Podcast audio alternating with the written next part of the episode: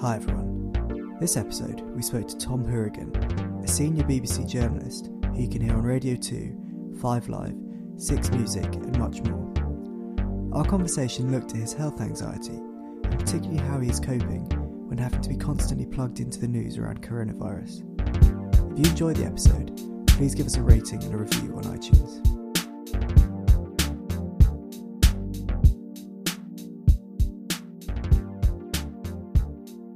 Hi Tom, how are you? Hi, I'm uh, not too bad. Sweltering in my spare room on another bright, hot, sunny day. We're recording this at the end of May um, as we come towards another area of uh, coronavirus lockdown being eased, and the only uh, time that I've spent outside today was in the queue at Tesco. So, Oh no. so longing to get back out into the wild at some point. Whereabout are you in central East London then or Uh, in South London, um, Okay. moved at the end of last year. Unfortunately, now I have some green space to look at, which is definitely a good thing. If we can't Yeah. be out in uh, nature, at least I can look at it. Yeah, definitely.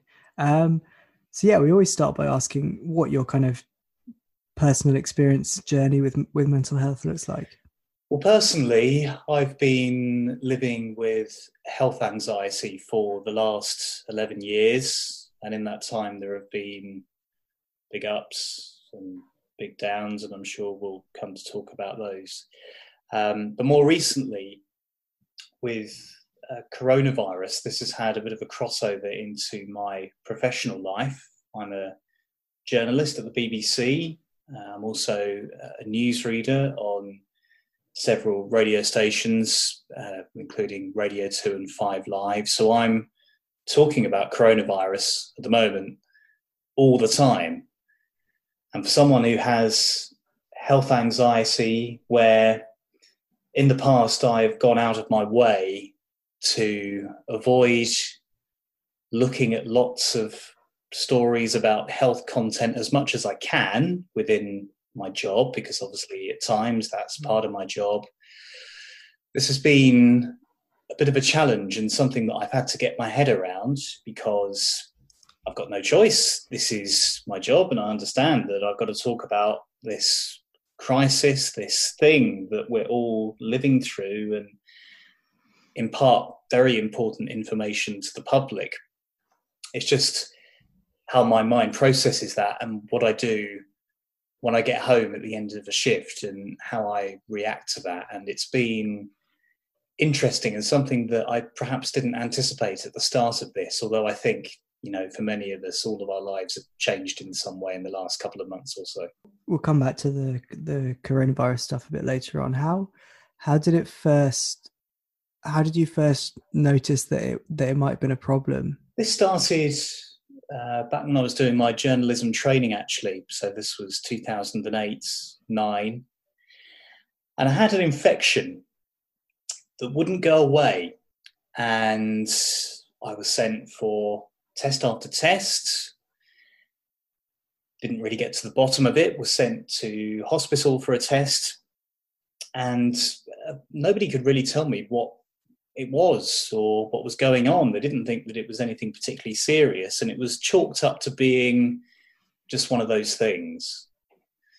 Now, after the first round of tests, because unfortunately there were more than one, I kind of shrugged it off because doctors didn't seem particularly concerned, and I'd seen hospital consultants as well as my GP. So there'd been a mix of opinions, and I thought, well, if there's anything to worry about, then surely they would have flagged it up and I'd be having treatment of some sort. So that didn't happen. Problem is with my job, I've moved around a lot over the last 10 years from radio station to radio station in different parts of the country. That's meant that I've had to move home. And so I've been registering at different GP practices. And most GP practices, when you go and register, ask you to have a sort of initial medical and uh, every time I was having a urine test, this same thing was coming back up again. And so a GP would look at the results and they go, "Oh, don't like the look of that. Let's go and have you tested again." So I went into this hamster wheel of tests all along the same lines, including some quite uncomfortable procedures. Um, if you've ever heard of a cystoscopy, you've probably had one, I would imagine. It's where a camera is put somewhere where you really wouldn't want a camera to be. Uh, so to go through that more than once and to again be told, well, we can't really find anything. The results are just abnormal, but there's no specific cause behind them. And the more that kept happening, my mindset started to change. And I'm thinking, all these tests keep coming back and showing up a, a positive results of some sort. Is something going on? Is this something I actually do need to be worried about? And then, must have been about uh, five, six years later, I suddenly started having a lot of stomach aches and sort of general uncomfortableness, if I can call it that. And I started to think, well, actually, is this uh, something serious? I know that the other problem hasn't been diagnosed. But what about if this one goes undiagnosed? I better go and get it checked out. So that started another series of medical appointments. And in the end, uh, culminated in having various procedures and checks. Nothing was found. At the same time, I ended up having another urine test during this process, and uh, I had more tests for that once again. And this time they found something. They found something very small um, on the lining of my bladder, actually and uh, to see that after all the negative results, something had actually come back, it was a bit of a shock, to be honest, but it was the thing that I'd been dreading for a number of years. And so we get to the point that um, they biopsy it. I'm put under a general anaesthetic for the first time in my life. I'm on my own in hospital, pretty terrified, to be honest. And after the procedure, they go, well, we'll give you the results in about three weeks. Those were quite honestly the longest three weeks of my life. I can imagine. Um, and it's the same, you know, I don't see myself as a special case. It's the same when anybody has uh, test results for any condition. But the anxiety about what the result might be in those three weeks uh, reached fever pitch, and I could not focus on anything. I could barely eat. I lost weight because I just didn't have any appetite. I was always worrying about what the worst case scenario would be. So, if the result was positive, would that mean cancer, for instance? Would that then mean that I have to start chemotherapy or radiotherapy? Am I going to die? And I've always, ever since I started dealing with health anxiety, have jumped to the worst case scenario. And this, in my head, seemed to be completely rational. Something had been found, and there was, you know, a good possibility in my head that I'd be dealing with something that could potentially shorten or end my life. And when we got to the day of actually receiving the results, um, I remember getting the tube to Charing Cross Hospital. I don't think I've ever come so close to fainting as I did that day. I felt otherworldly. I, I, I just I, I couldn't even see straight. And I remember it was an early morning appointment. I was one of the first few people in the waiting room. And I think sometimes it helps if other people are there because then you can put on a bit of a brave face. Um, but because nobody else was there, um, as soon as I sat down, uh, I just remember going completely cold. And then I started being quite violently and physically sick.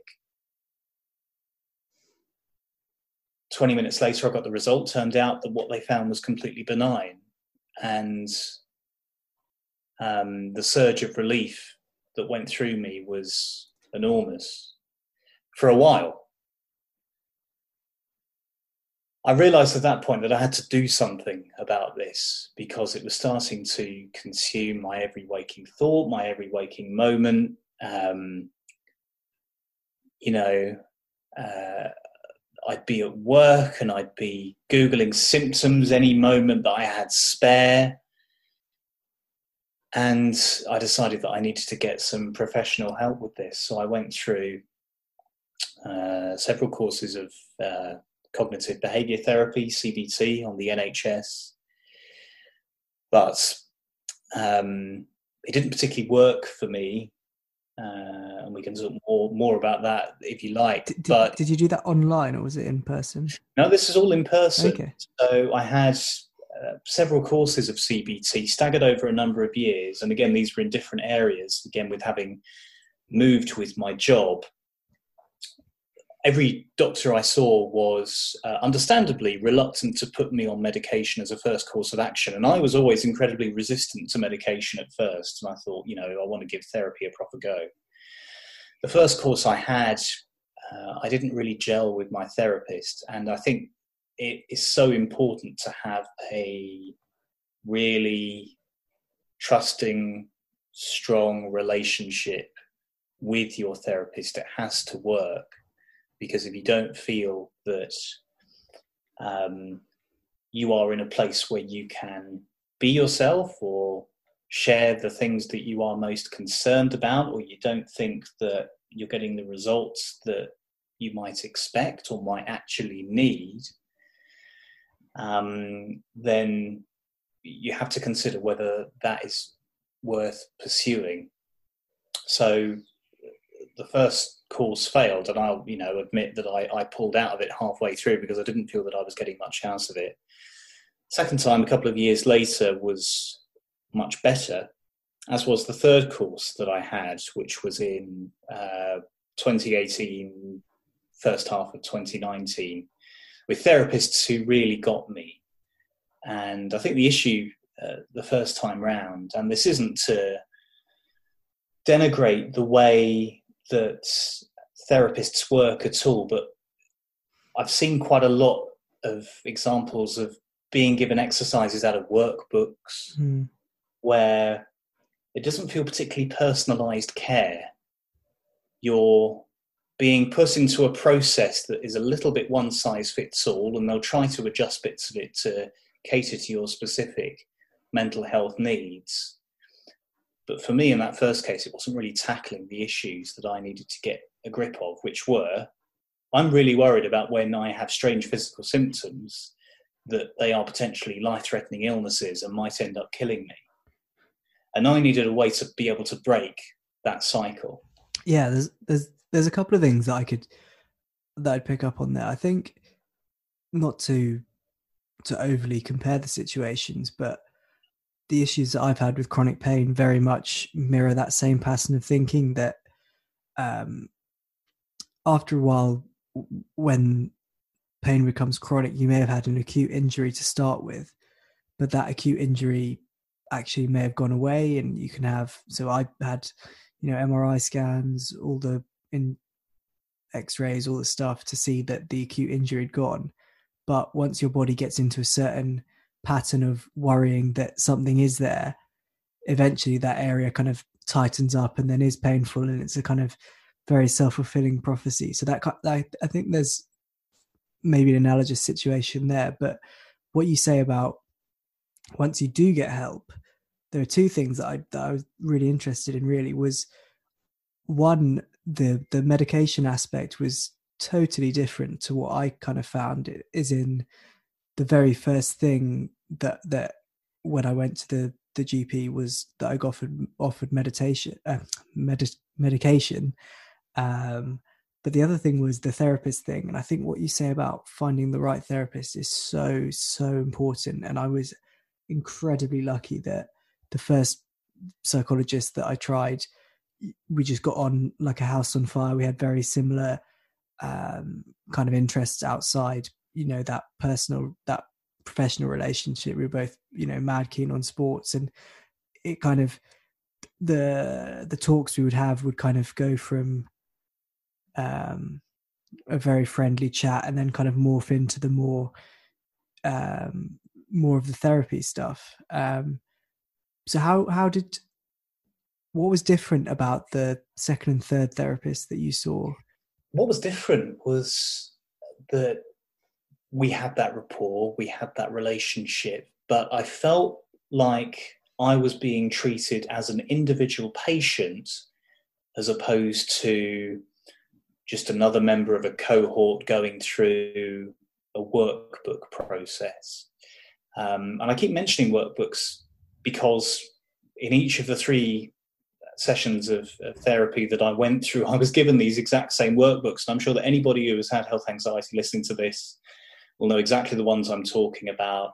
They have a number of exercises, they've got kind of cartoons in them. And the first time I was so rigidly focused on those at the request of my therapist, um, quite a lot of it didn't apply to my specific scenario. Whereas with my uh, later therapists, they really tried to make those exercises work for me, looking at my specific habits, trying to break the cycle. And by the cycle, I mean there's a kind of um, horrible wheel of doom that people with health anxiety tend to go through. You'll start worrying about a symptom, you'll then start researching it. You know, Dr. Google is not your friend at all. and you will, within seconds, diagnose yourself with the worst possible outcome, whereas more likely than not, it's probably going to be something relatively minor, if anything at all. But as soon as you start researching and you see these doom laden prophecies, that increases the anxiety more. It reinforces the physical sensations that you're feeling because you're so focused on them. You stop being aware of other parts of your body. And that was uh, a bit of a revelation to me when um, I was brought in to do an exercise where I was just told to focus on my ear and to think of nothing but my ear. And I'd gone in that morning with the same symptoms that I'd been worried about for the weeks and the months beforehand. And in those, I don't know, 30, 40 seconds, I'd completely forgotten about it because I was focused entirely on my ear. And I think that underlines the power of health anxiety. And I hesitate to call them mind tricks that it can play on you, but the physical sensations that it creates are truly staggering. And I think we've come some way in our understanding of this condition and that it's not and hasn't been for some time now simply dismissed as hypochondria, where people uh, think that you're fretting over nothing and that it's all in your mind. Health anxiety creates real symptoms. The physical sensations that you are feeling are entirely real. However, they are a product of your anxiety, if that is indeed what is driving them, rather than an illness. That's exactly exactly the same with with chronic pain in that the pain is very much um, imagined, as in it, it shouldn't be happening. There's no physical damage or or whatever. But if you put someone in an MRI or a brain scan of the same areas of your brain would light up that to show that you are in pain. So the pain is very real, but also Absolutely. imagined. So it's very psychosomatic. And there's a really good, um, my psychologist has said a really good story about a guy who comes in from a um, uh, from a building site and he's put he's put a, a nail through his toe. And I might I might butcher this story a bit, but he essentially the the on-call GP or the on-call doctor in A and E saw what had happened and noticed that there wasn't any any blood or anything, so he decided to to put him to somehow test. I think he might put him through through a brain scan or something. All the areas in his brain light up to show that he is in pain. Um, and the guy takes off his shoe, and the nail has gone in between his big toe and his next toe, so it didn't even go through. But it was such a powerful. This brain played such a powerful trick on him to tell him that he was in pain. That you know he effectively he had the, exactly the same um, feelings as uh, had it gone through his foot, but it had completely missed.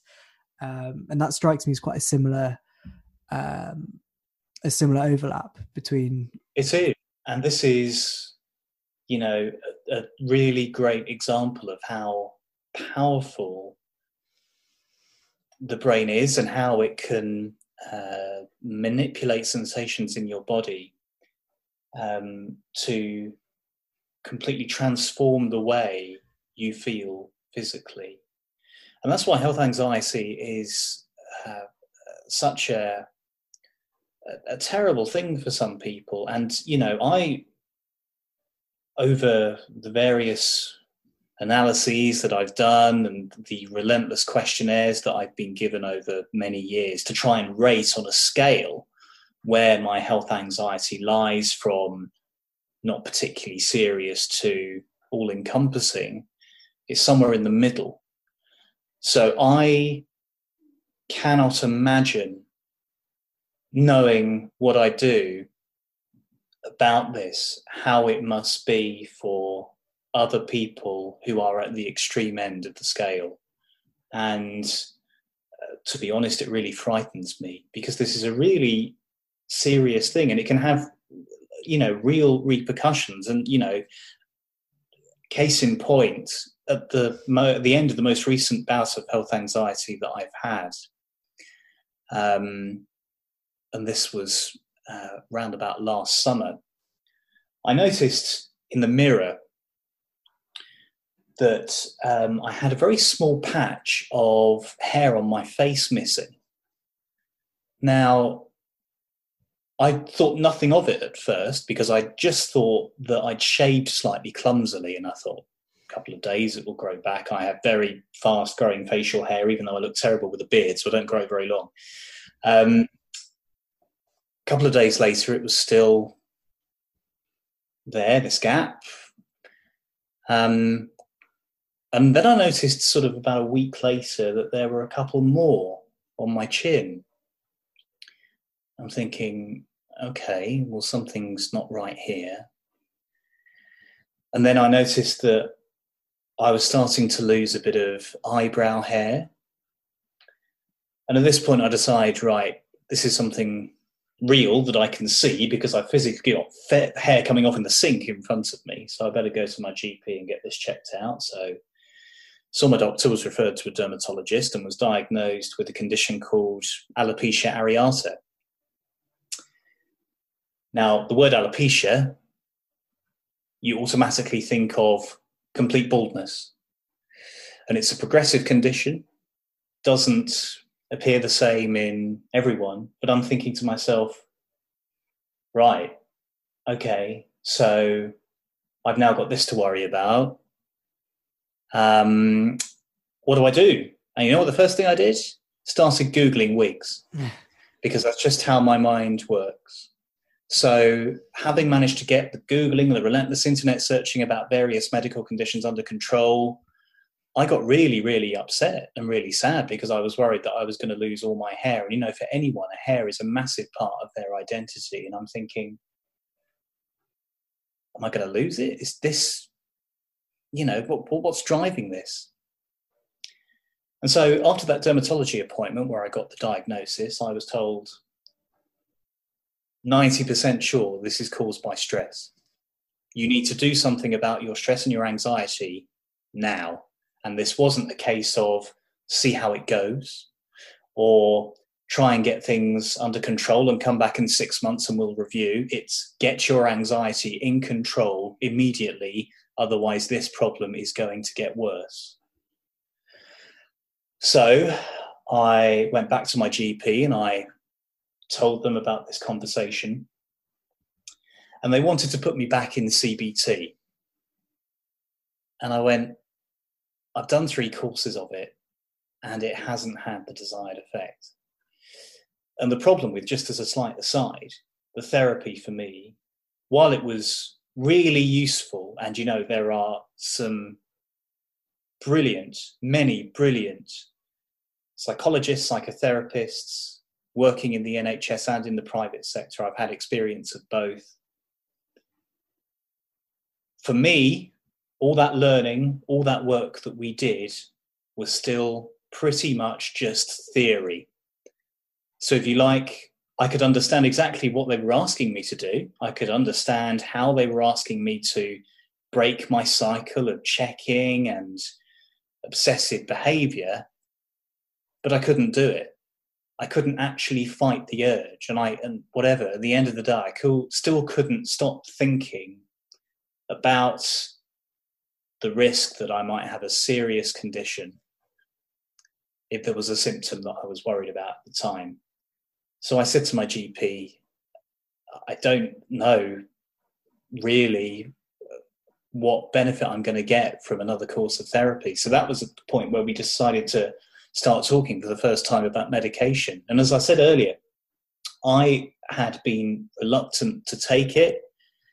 Um, I don't know why. I suppose it was a slightly uh, bravado esque, oh, maybe I can just control it myself. I don't need tablets. Yeah, I think I was very much the same in that, that I, you know, I was offered it maybe three or four times before the first time I actually accepted it. And for me, I think it was, I was a bit worried that it would alter my personality and that yeah. Actually it would be more of a, sticking plaster rather than addressing the root issues. But I think I think this might be about what you're about to say. But for me, I, I, I think it was very much. I was incredibly lucky that the first one I tried worked for me, which I'm acutely aware isn't the case for a lot of people. But um, it very much enabled me to actually do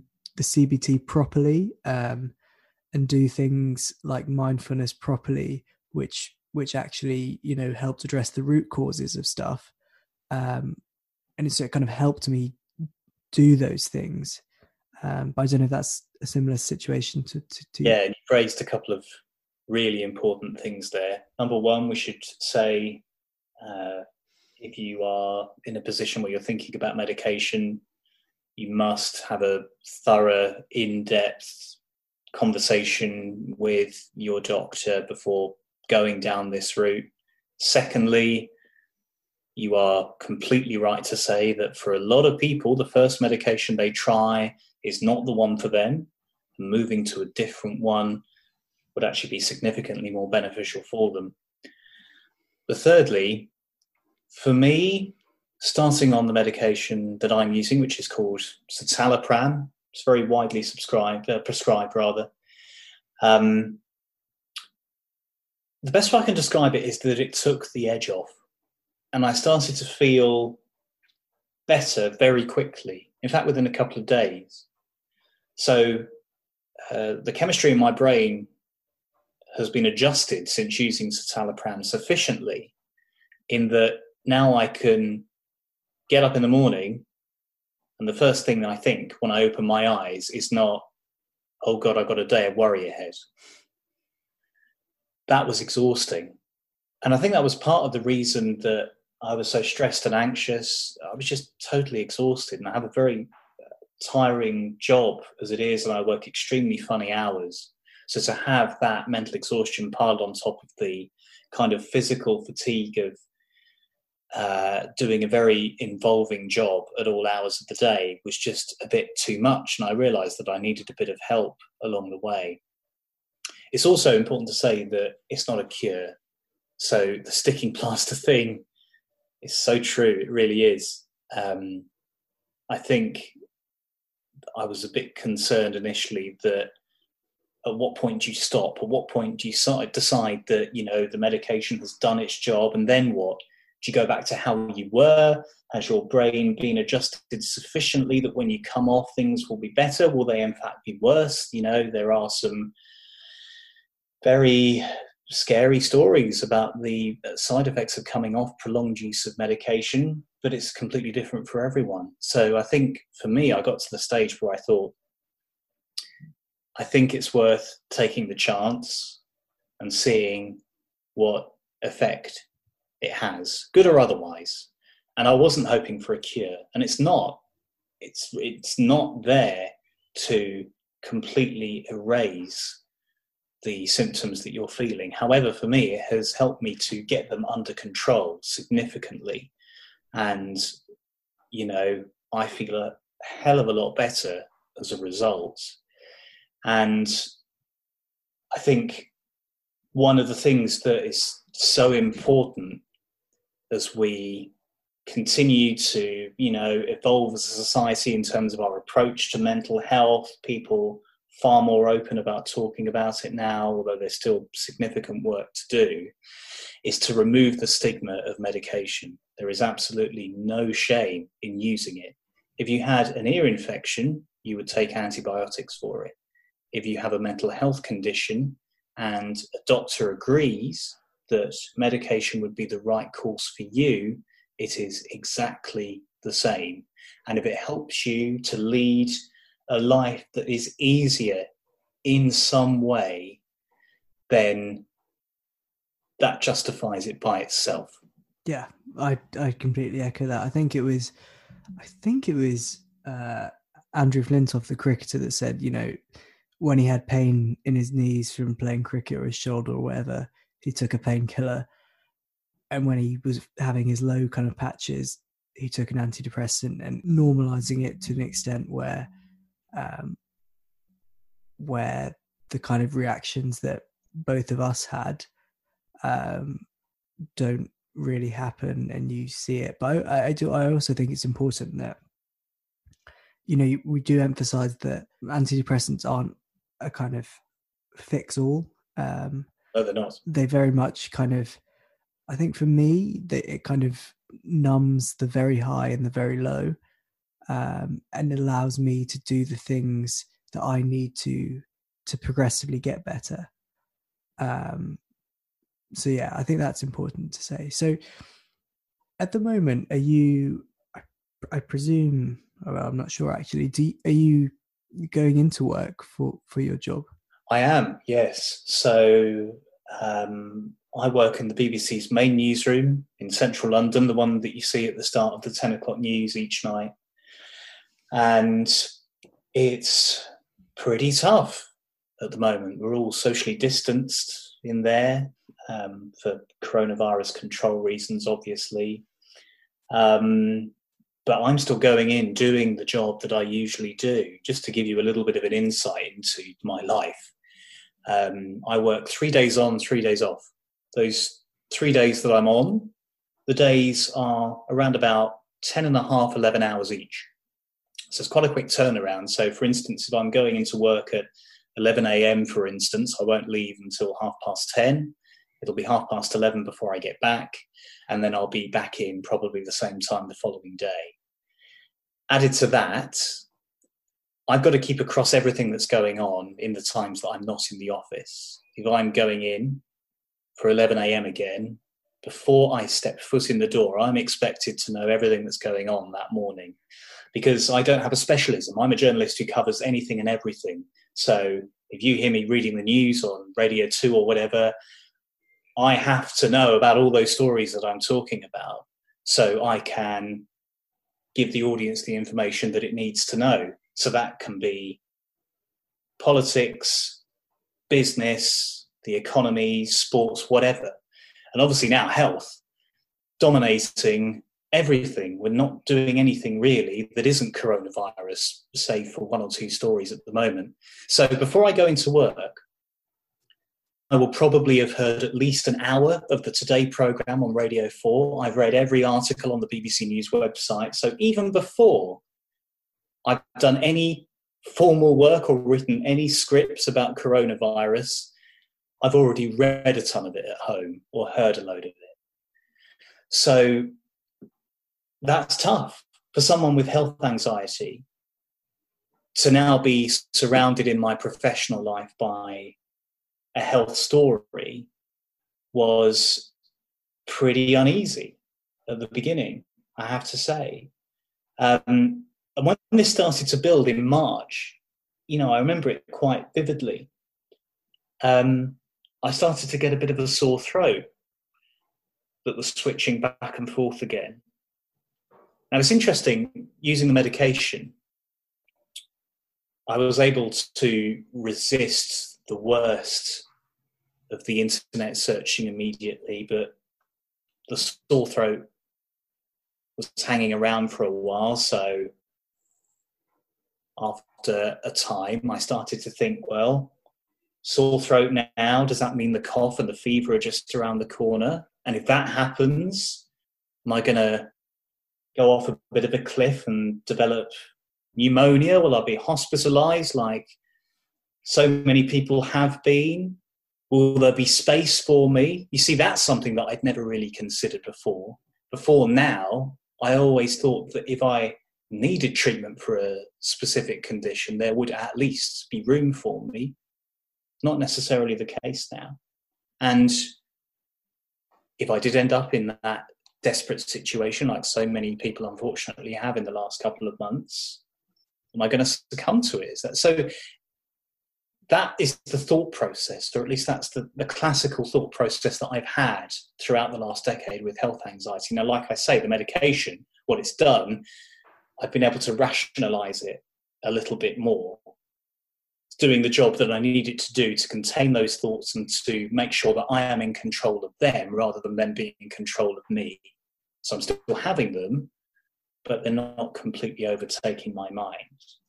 But the worries creep in from time to time, and the, you know, the fear was growing exponentially in my mind, really, when the number of seriously ill patients was starting to rise. And you know, I'm in a business where I'm having to keep a close eye on death tolls, number of people dying in hospitals, other places, here and around the world. You're surrounded by it.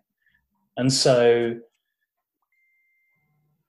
after those three days, certainly initially, having three days off to recover was the bare minimum I needed. Some of the day ones, I was mentally exhausted. You know, there were a, a couple of sets where I just didn't want to get out of bed, really. I just wanted to chuck the duvet over my head and pretend that we weren't all going through this. It's uh, it's it's a weird time, but I have no choice, and I, I know that, and I'm aware of my professional responsibilities. Um, so I've had to adjust to what has become for me, as it has for many people, a new normal.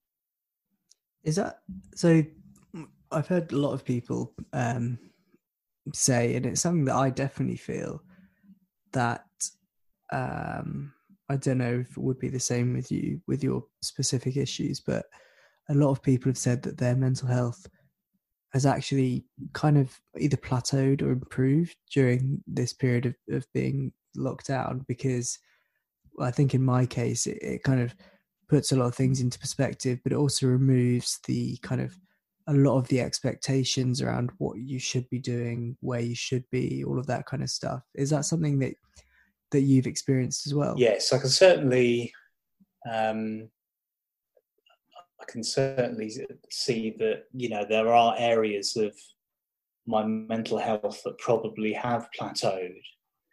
Um, in other ways, though, I never particularly used to worry about the news stories I was telling um, in a way that I perhaps do now. I think it's faded a little bit as we've gone through the pandemic. I mean, it feels incredible that you know lockdown only began just over two months ago. It seriously, to me, feels like about six months, if not longer. Um, and having got used to that balance of imparting the information and being completely surrounded by it versus my health anxiety and looking at it through that prism, I've managed to get sort of a proper grip on it. And it's interesting, you know, actually being out and about, I've probably been out and having a normal routine in inverted commas more than quite a lot of people have because I'm going into work. I'm commuting, I'm driving by car.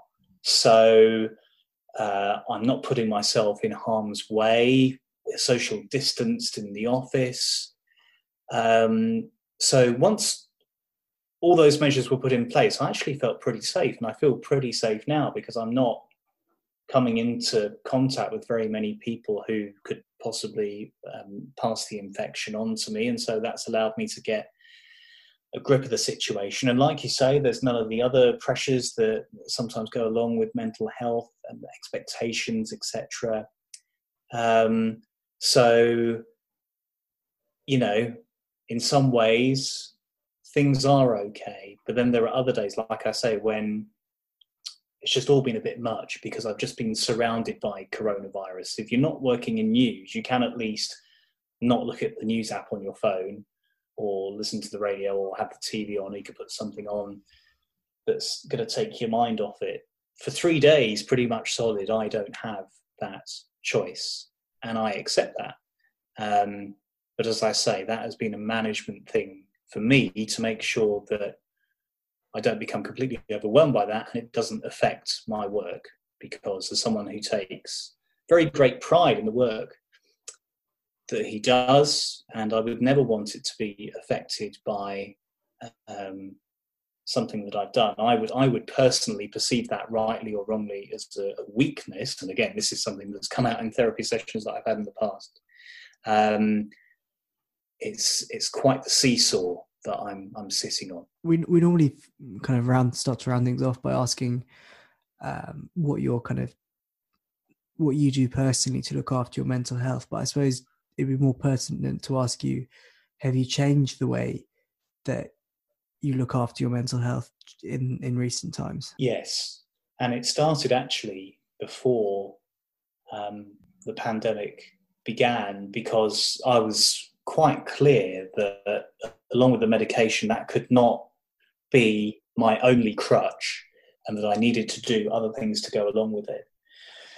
So I took a few steps. The first one was exercise.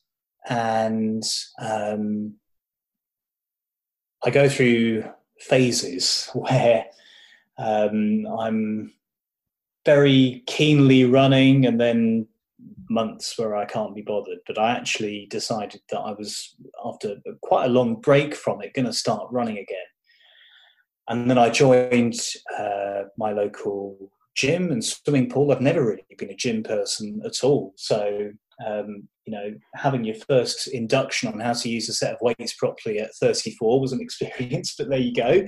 And the difference that made was absolutely huge. And the thing that I've missed most during lockdown is actually not having access to the swimming pool. I don't have any other means as effective as those 40 minutes where I dive into the water and for that time, I can just feel my mind slowly working through the thought processes that have been running around the last couple of days or few hours. It helps me to process, it, it helps me to focus, and it helps to clear my head. And that has been such an important part of the last six, seven months, getting back into the pool and feeling really quite invigorated every time without fail, even if it was on a cold morning coming out and thinking, yeah, do you know what? It was really worth having done that. And a similar thing with running. But obviously, with the swimming pool being shut, I've had to stick to the road, but I'm still doing it. And that is, you know, having the effect that I need it to have, keeping me fit and also keeping me mentally active as well, in the sense that, you know, those same thought processes are going on while I'm running and I'm able to switch off a little bit and not worry about the other stuff that's going on in my life. So that's one thing. The second thing has been, you know, and I've you talked about this in previous podcasts, but nature, appreciating um, the outdoors in a way that I haven't been able to do so much in recent times. I moved at the end of last year to a different part of London. Where I was previously was a ground floor flat that overlooked a very busy road with absolutely no greenery at all to speak of. There was no grass, there were no trees, there were no shrubs. All you had was the sound of traffic passing and um, very noisy passers by at all hours of the day. And it didn't help the fact that the flat, just by its construction, was quite dark. So, not getting a lot of natural light into the building, so your vitamin D levels start to go down, and you really do feel it. And I don't think I noticed quite how much of a difference that made until I moved to uh, my new flat, which is at the top floor of a, a five floor block overlooking some fields and some trees. And if I look hard enough into the distance, I can actually see a lake. And when I came here, I don't think I had fully appreciated my surroundings until uh, the first morning I woke up. And it was a Saturday morning, and I opened my eyes and the sun was streaming through my bedroom window, which in itself was such a rare sight after the previous couple of years. And I just stayed in bed for two hours. I didn't move. I just looked at that view. And I couldn't take my eyes off of it. And I, I and it's it's kind of making me feel emotional talking about it now because um, it was such a powerful thing just to be looking at green and to see nature. And at that time of the morning, there was bird song and it was beautiful. And I got out of bed after those couple of hours and I thought, wow, I really have been missing this for such a long period of time. And I don't think I will now ever take it for granted. I'm also very lucky to live, I don't have my own garden, but I live next to a very large park and having that on my doorstep, not only to be able to run around, but to just be able to take in the trees, the animal life. There's a, another lake there. It's absolutely critical now to um, the way that I spend my free time, particularly in lockdown. You know, that hour of mandated exercise when that was still a thing um, was such an important part of my mental well-being just to be able to get out there yeah i think that's something and i know this isn't the same for everyone because there are various issues around um, who gets access to nature and, and green spaces but something something i can really see that i really hope for as well is that you know after this all ends there seems to have been people seem to start appreciate have seemed to have started appreciating green spaces um, you know the bird song at the moment and just the outdoors a bit more. And i'm hoping that kind of transitions into after lockdown happens uh, after lockdown ends that that we kind of have a bit more of appreciation for the environment and and potentially you know there's a chance for a reset on um, um, on industry and, and climate change and things? I hope so. And, um, you know, I think one of the few positive things about lockdown has been our opportunity to do that because, you know, so many of us, virtually all of us, leading lives that were so busy, we didn't have time to enjoy what was in our backyard. So when we had green spaces pretty much as our only outlet, our only opportunity to get outdoors, we started to fall in love with them again, I think. And I hope that that has been rekindled enough that we don't forget it and we go back to how we were. I hope that's not the case. Yeah, we'll see. Um, and j- just finally to finish, where can we find more about you, um, about your work, and, and all that kind of stuff? Sure. Well, I have a website. It's tomhourigan.co.uk, H O U R I G A N, if you want to go and have a look and find out a little bit more about me. Um, I'm very active on social media. My uh, accounts are linked to my website.